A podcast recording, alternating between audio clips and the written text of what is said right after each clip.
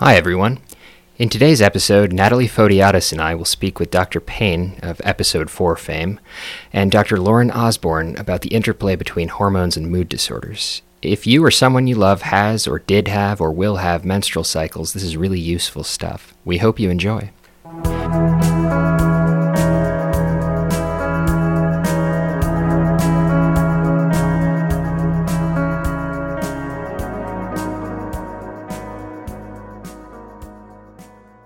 Hello and welcome to the podcast against disease. I am your host, Cody Weston, And I'm Natalie Phodiatis.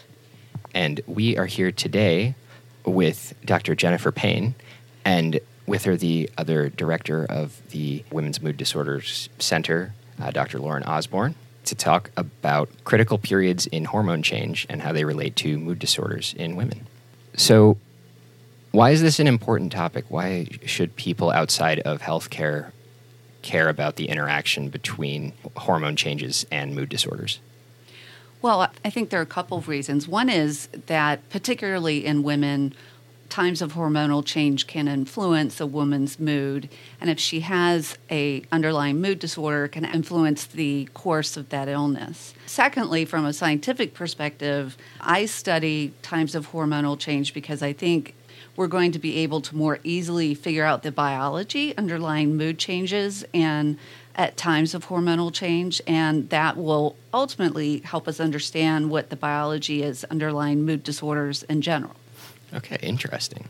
Yeah, as you were saying, the pattern of mood disorder onset in some of these is predictable, you said? You know, we can't predict the onset of mood disorders in most people, but we know that times of hormonal fluctuation increase the odds of a mood disorder, either onset or recurrent. So, for instance, the postpartum time period has an elevated risk for major depression as well as bipolar disorder. And so, if you take, say, 100 women who are pregnant who have pre existing mood disorders, about 40 to 50 of them will get sick in the immediate postpartum time period. If you took 100 men and watched them for a year, none of them might get ill.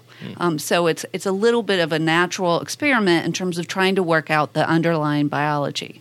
Okay, that makes a lot of sense. It's like knowing where to point your telescope or something. If you're trying to find a rare event, it's going to take you a lot longer to draw conclusions if you're waiting around just for the thing to happen. Correct. Dr. Osborne, could you maybe give our listeners a general overview of how sex hormones work and how that can affect the occurrence of these mood disorders that Dr. Payne just highlighted for us? Absolutely. So, one of the things that helps us to understand what a role sex hormones might have in mood disorders in women is if we just look at the pattern of when women's rate of depression increases above that of men. And it's right at menarche, at the time when a woman, when a girl gets her period, that's the point at which women's rate skyrockets above that of men. So, boys and girls before puberty have equal rates. After puberty, we know that women's rate is twice twice that of men up until the time where you get past menopause and then it goes down again. And so the hormones that we're talking about, the two main hormones we're talking about are estrogen and progesterone. And those are the hormones that fluctuate across the menstrual cycle. So across the menstrual cycle, we remember that when when someone gets her period, we call that the first day of the menstrual cycle. And the first half of your period is called the follicular phase, and that's the half during which the body is supposed to be maturing a follicle so that an egg can be fertilized. So that's the first two weeks of a woman's menstrual cycle. And during that period, estrogen is on the rise. Then, when you get to the middle of the cycle and that egg is released so that it's ready to be fertilized if a pregnancy is going to happen, at that point, there's a surge of estrogen. And then in the second half of the cycle, there's a lot of fluctuation. So estrogen goes up and then down, progesterone rises rapidly and then also comes down. And it's that period, that second half of the cycle, the last two weeks, which we call the luteal phase, where there's a lot of fluctuation in both estrogen and particularly progesterone. And that's the time period in which women who have mood symptoms that are related to the menstrual cycle will have those symptoms. Okay. These changes are happening in all women, and only some women are having these uh, illnesses. Is that because their levels uh, of hormones are abnormal? Do they have too much estrogen or progesterone? What's going on exactly? That's such a good question, and I think it's the question that every patient who comes into our office will ask. Women who have those symptoms, it's natural for them to believe that my hormone levels must be different from other women's hormone levels. But actually, that's not the case. There have been a number of research studies, many, many research studies, that have shown that the levels of hormones are exactly the same in women who have these symptoms and women who don't. So we don't have a difference in level. What we have is a difference in sensitivity. So some women are vulnerable to those fluctuations in level, and other women aren't. And we don't know exactly what the reason for that is. It involves a bunch of other different systems the serotonin system, perhaps the uh, hypothalamic pituitary adrenal axis, which is involved in a lot of other hormones in the body, perhaps the immune system. So the interaction with all of those symptoms, systems and a woman's genetics may indicate why she's vulnerable. So it's vulnerability, not level. Okay. So it's the same signal, but different response. Exactly. Right, and the different responses in the brain, ultimately. There are differences in the brains of people who have major depression or bipolar disorder, and in women who are sensitive to times of hormonal change. Those normal hormonal changes are triggering events in the brain that lead to what we call depression. So, since we've established that it's not a hormonal imbalance. It's just normal fluctuations in hormones that happens in all women. How would you define whether a woman's experience or sensitivity is greater than normal or abnormal? Like what basically is the, the criteria for a woman who has trouble with this? That is a great question. Really, you can apply that question to every area of, of, psychiatry. I always tell people, you know, almost everybody's had a low mood, everybody's had a high mood. People get anxious. Some people have had obsessive thoughts.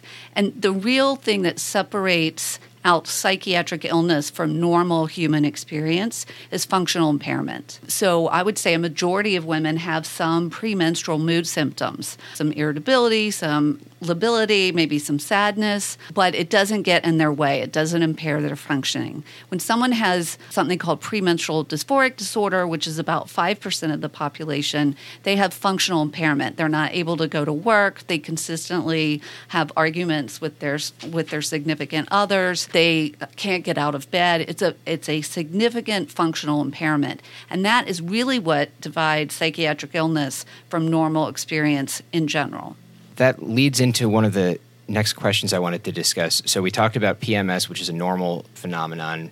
That's not something that all women experience, is it, or is it most? Or? Studies show about anywhere from 30 to 80 percent of women will experience some symptoms okay. of PMS. Gotcha. So not quite universal. So that is a normal variant, we'll say. And then PMDD, which is a specific abnormal worsening to the point where it's disrupting normal function. How can you tell these things apart from somebody who has depression that is worsening during the menstrual cycle? That's something that we encounter frequently. I'd say we have a lot of patients who come into our office who think they have PMDD because they notice these symptoms in the premenstrual period, but without looking carefully at the rest of the month, you can't tell whether those symptoms are confined to the premenstrual period. So the real way to tell is to do what we call prospective charting of your mood. So rather than asking the woman to remember back what was your mood like last cycle, we like to collect data about the mood over the period of a couple of menstrual cycles going forward. So you can give a woman a mood tracker, and it doesn't have to be a doctor doing this. A lot of women will have a, an app on their phone to track their period, and most of those have some kind of mood tracker. But to track your symptoms prospectively across the course of the cycle, you'll be able to tell, or your doctor will be able to tell, whether your symptoms are really confined to that luteal phase, that those last two weeks of the cycle, or whether you have symptoms across the month. If you have symptoms across the month, then what you probably have is a premenstrual exacerbation of another mood disorder, either major depressive disorder or bipolar disorder. Mm-hmm.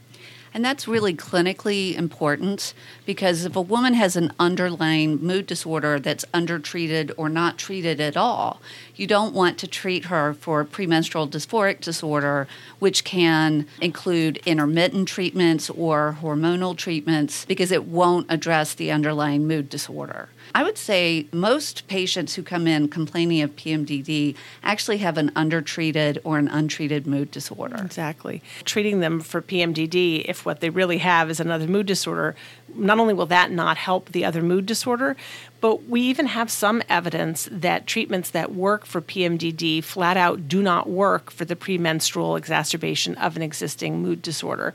And there's pretty good evidence for that. So it's really important to tease that apart and figure out what the woman has.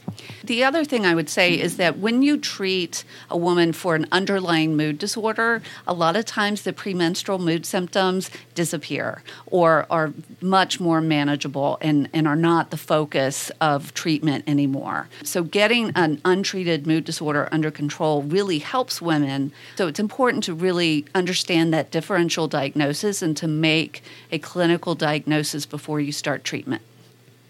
Okay, great. And could you tell us how treatments differ between PMDD and premenstrual exacerbation? Sure. So, when a woman has premenstrual exacerbation, you want to treat the underlying mood disorder. So you want to make a diagnosis of is this major depression, is this bipolar disorder? And then you first start treating them like you would any other woman or man with major depression or bipolar disorder.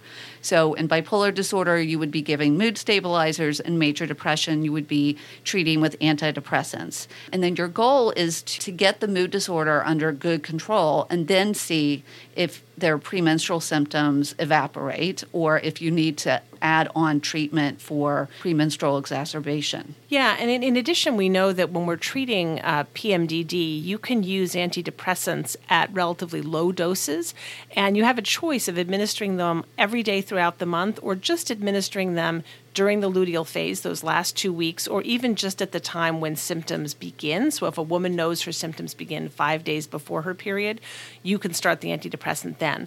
Whereas for major depressive disorder, you really want to treat the whole month. The other important distinction is that there's a lot of good evidence that for women who truly have PMDD, oral contraceptive pills can really be a helpful treatment. Um, and for many women, if they need contraception, that's a great treatment to choose. But for women who have premenstrual exacerbation, we don't have evidence that the oral contraceptive pill will help their premenstrual symptoms. Now, it may. It may just be that we don't have evidence yet, but right now, the evidence is not strong that it helps women with PME. You mentioned that birth control pills can play a role in the management of PMDD. Are there other reasons that the existence of these illnesses might guide somebody's choice of birth control method?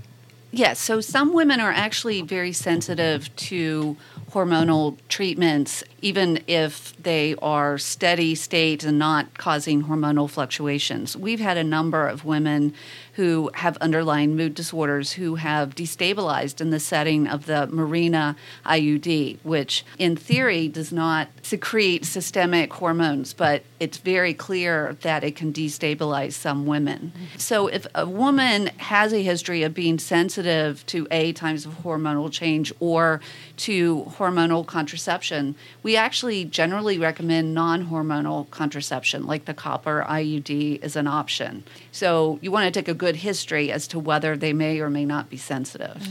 And it's important also to say that for uh, women who do have PMDD, the only type of contraception for which we have evidence that it will help the mood mm-hmm. symptoms would be a combined oral contraceptive pill. So we don't think that things like the Mirena IUD or or any other progesterone only contraceptive which applies to the Mirena, to certain pills, to Depo-Provera, there's no evidence that that would help mood in women with PMDD. And anecdotally, at least, as Dr. Payne said, we have some evidence that for some women they're actually quite sensitive to it. You mentioned earlier that when women first get their periods, their risk of developing depression doubles. Are there other periods in life in which women are particularly at risk for developing other types of mental illness? Earlier, you had mentioned, Dr. Payne, that functional impairment is really how you can tell what's normal and what's not. Sure. So, first of all, there are clear other periods of risk having to do with hormonal fluctuations. So, the postpartum time period increases the risk of a major depressive episode very clearly or a relapse with bipolar disorder.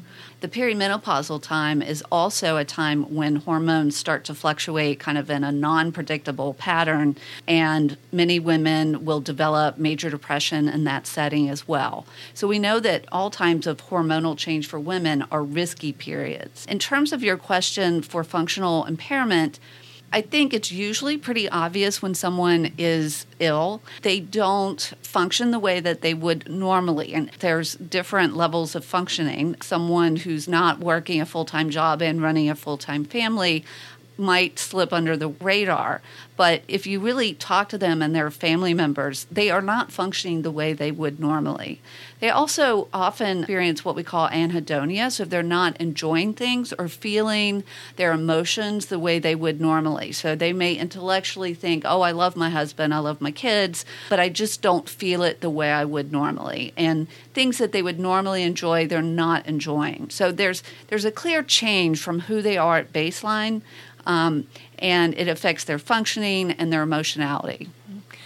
And one of the ways that I often talk to women about this to try to get a sense of that level of impairment is by asking them specific questions about things that may be occurring that maybe they haven't noticed. So a woman might say to me, Oh, the symptoms aren't that bad. And I'll say, Well, are you getting in disagreements with people at work? Have you been demoted or have you been fired? Or for a woman who isn't working outside the home, I might say, do you find you've been more irritable with your children? Have you been getting in fights with your husband? So you can bring up specific examples that apply to their lives that can help you see the level of functional impairment even if they don't see it.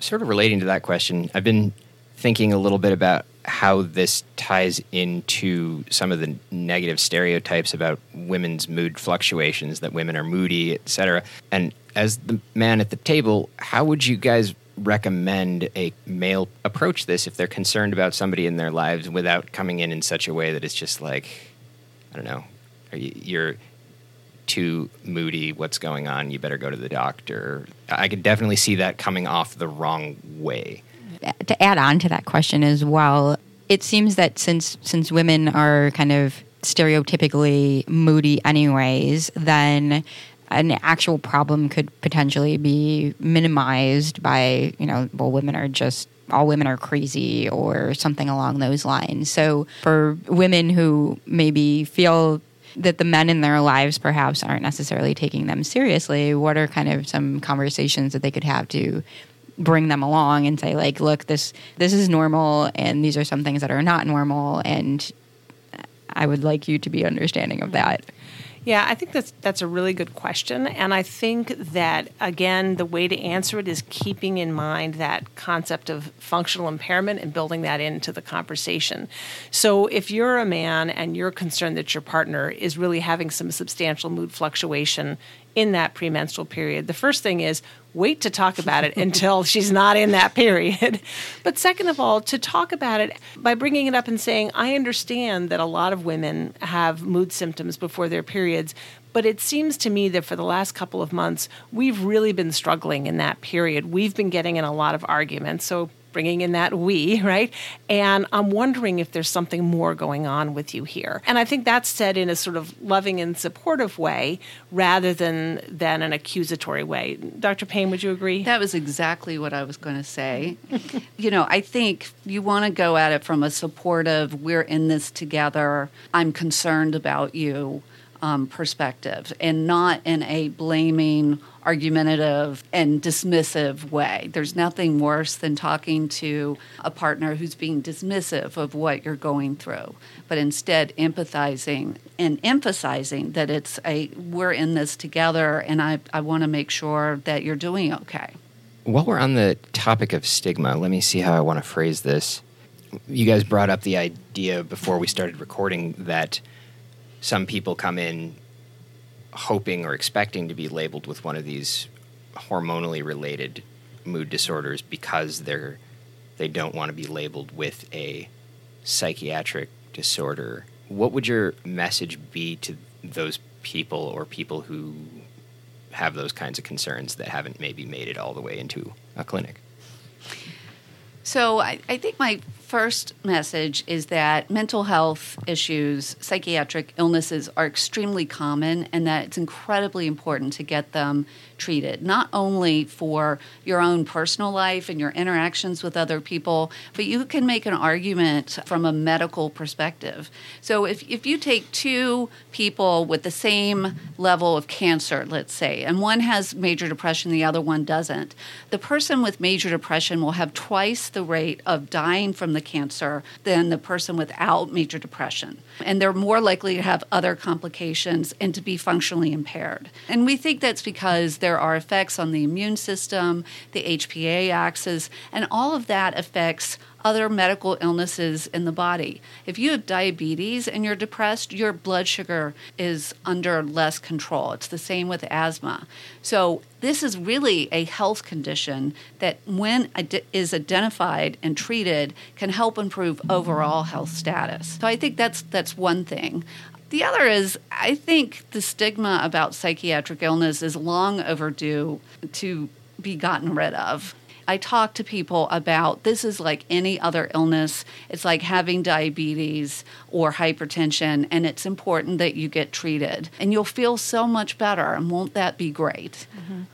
You know, one of the things that I emphasize when I talk to patients about this is that it doesn't even really matter what we call it, you and I here together in the office. What matters is that you're suffering, and I have some treatments that I know are going to be really helpful to you. So, whether your symptoms are coming about because you're particularly sensitive to hormonal fluctuations or for some other reason, that doesn't really matter. What matters in the end is that we know how to treat it. And so, if the patient is more comfortable not naming that illness for the time being, I let it go. I say let's let's talk about what you're suffering and how I can help that. And I think over time when patients see how much psychiatric treatments can help the illnesses that they're suffering with, most people do come around to realizing that hey, yes, I do have a mental illness and I'm getting better and that's okay.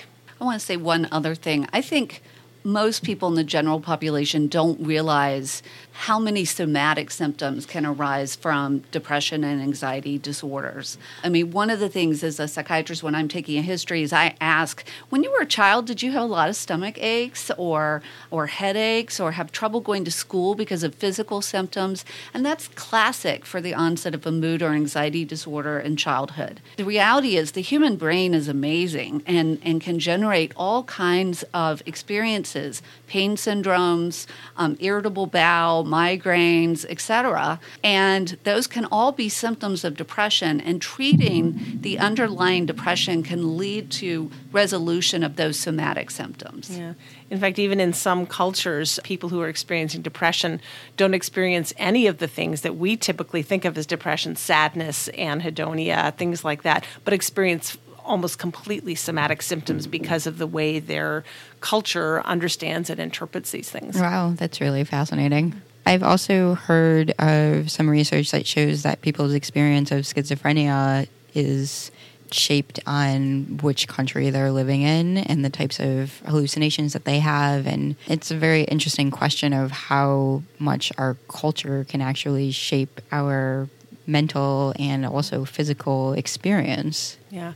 Yeah. And to, to go back to the premenstrual dysphoric disorder and, and PMS, rates of reported premenstrual mood symptoms vary by country. And a lot of that has to do with cultural expectation. Mm-hmm. I think in the US, there is an expectation that most women get moody before their period.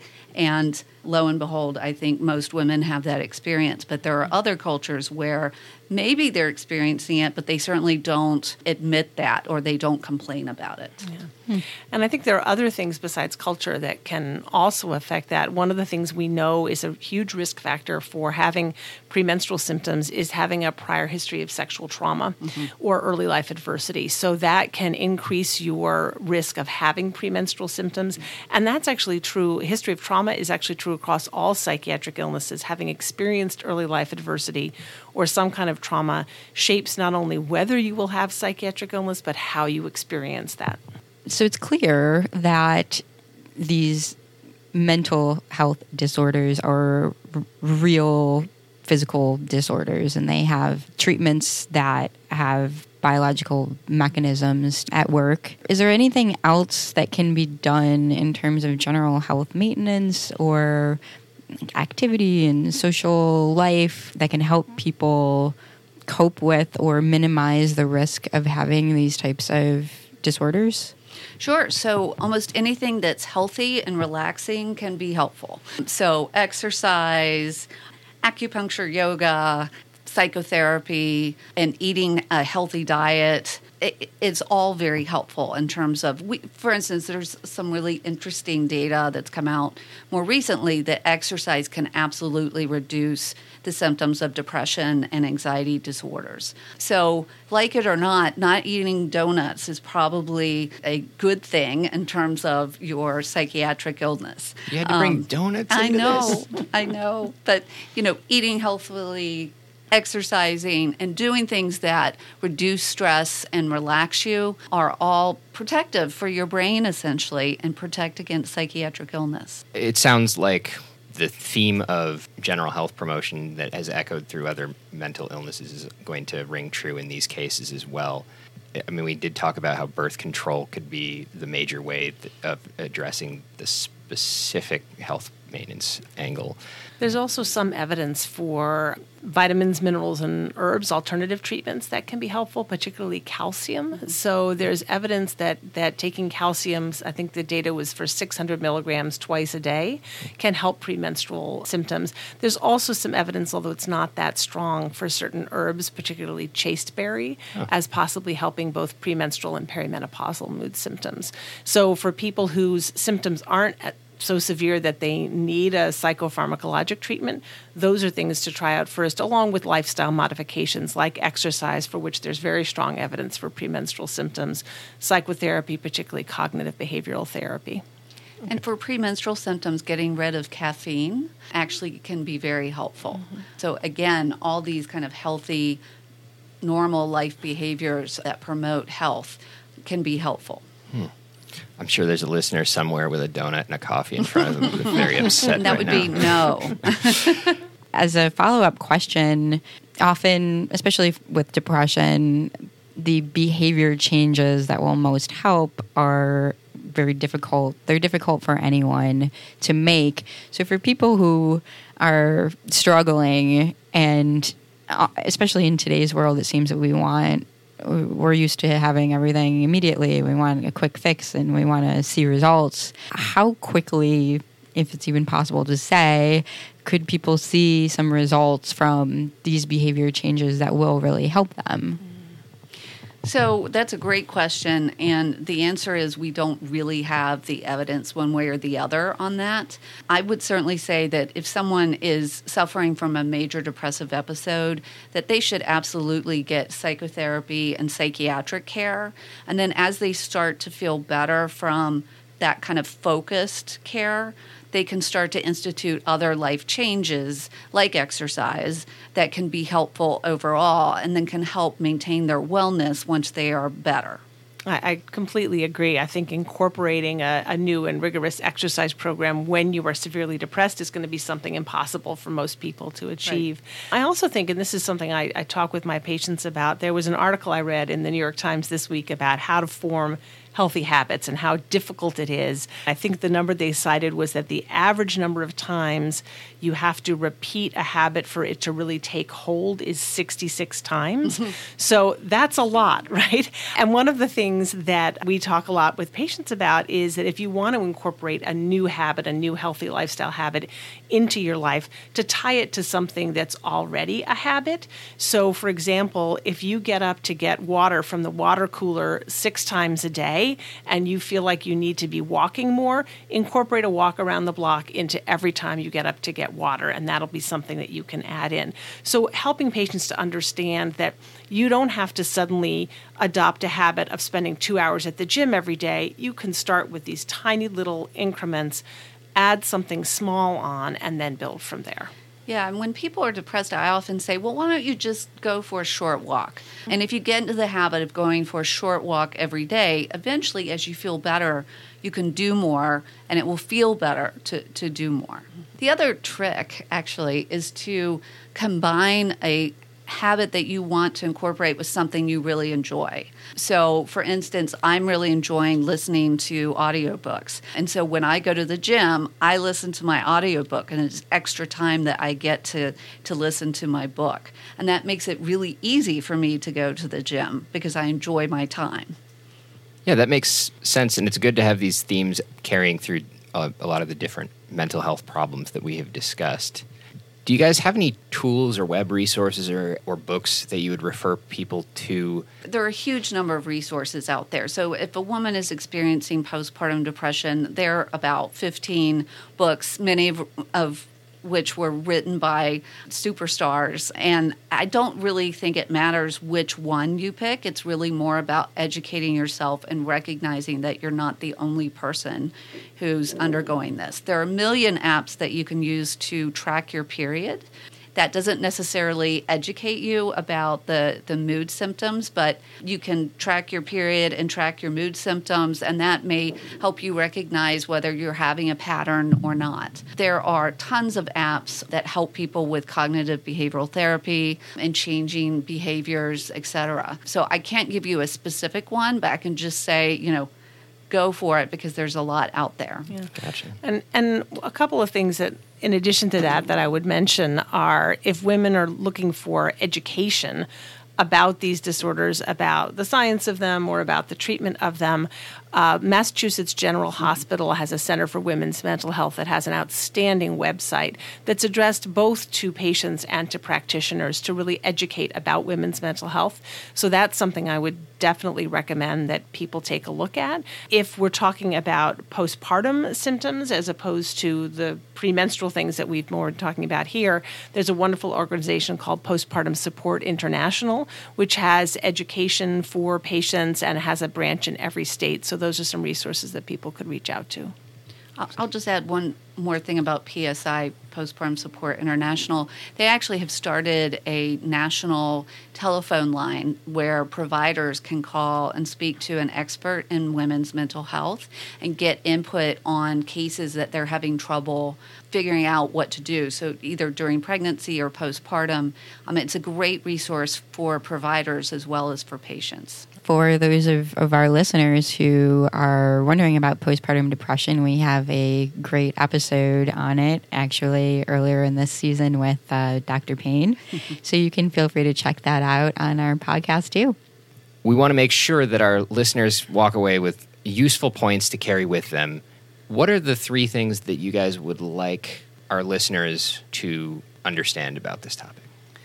Well, I think the first one that we agreed on is for everybody to understand that women who have symptoms that are related to reproductive hormonal change, so at the premenstrual period or in the perimenopause or in the postpartum, that those women do not have abnormal hormone levels. Their levels are the same as those of other people, but what they have is a different differential sensitivity, a different vulnerability to what are normal physiologic changes.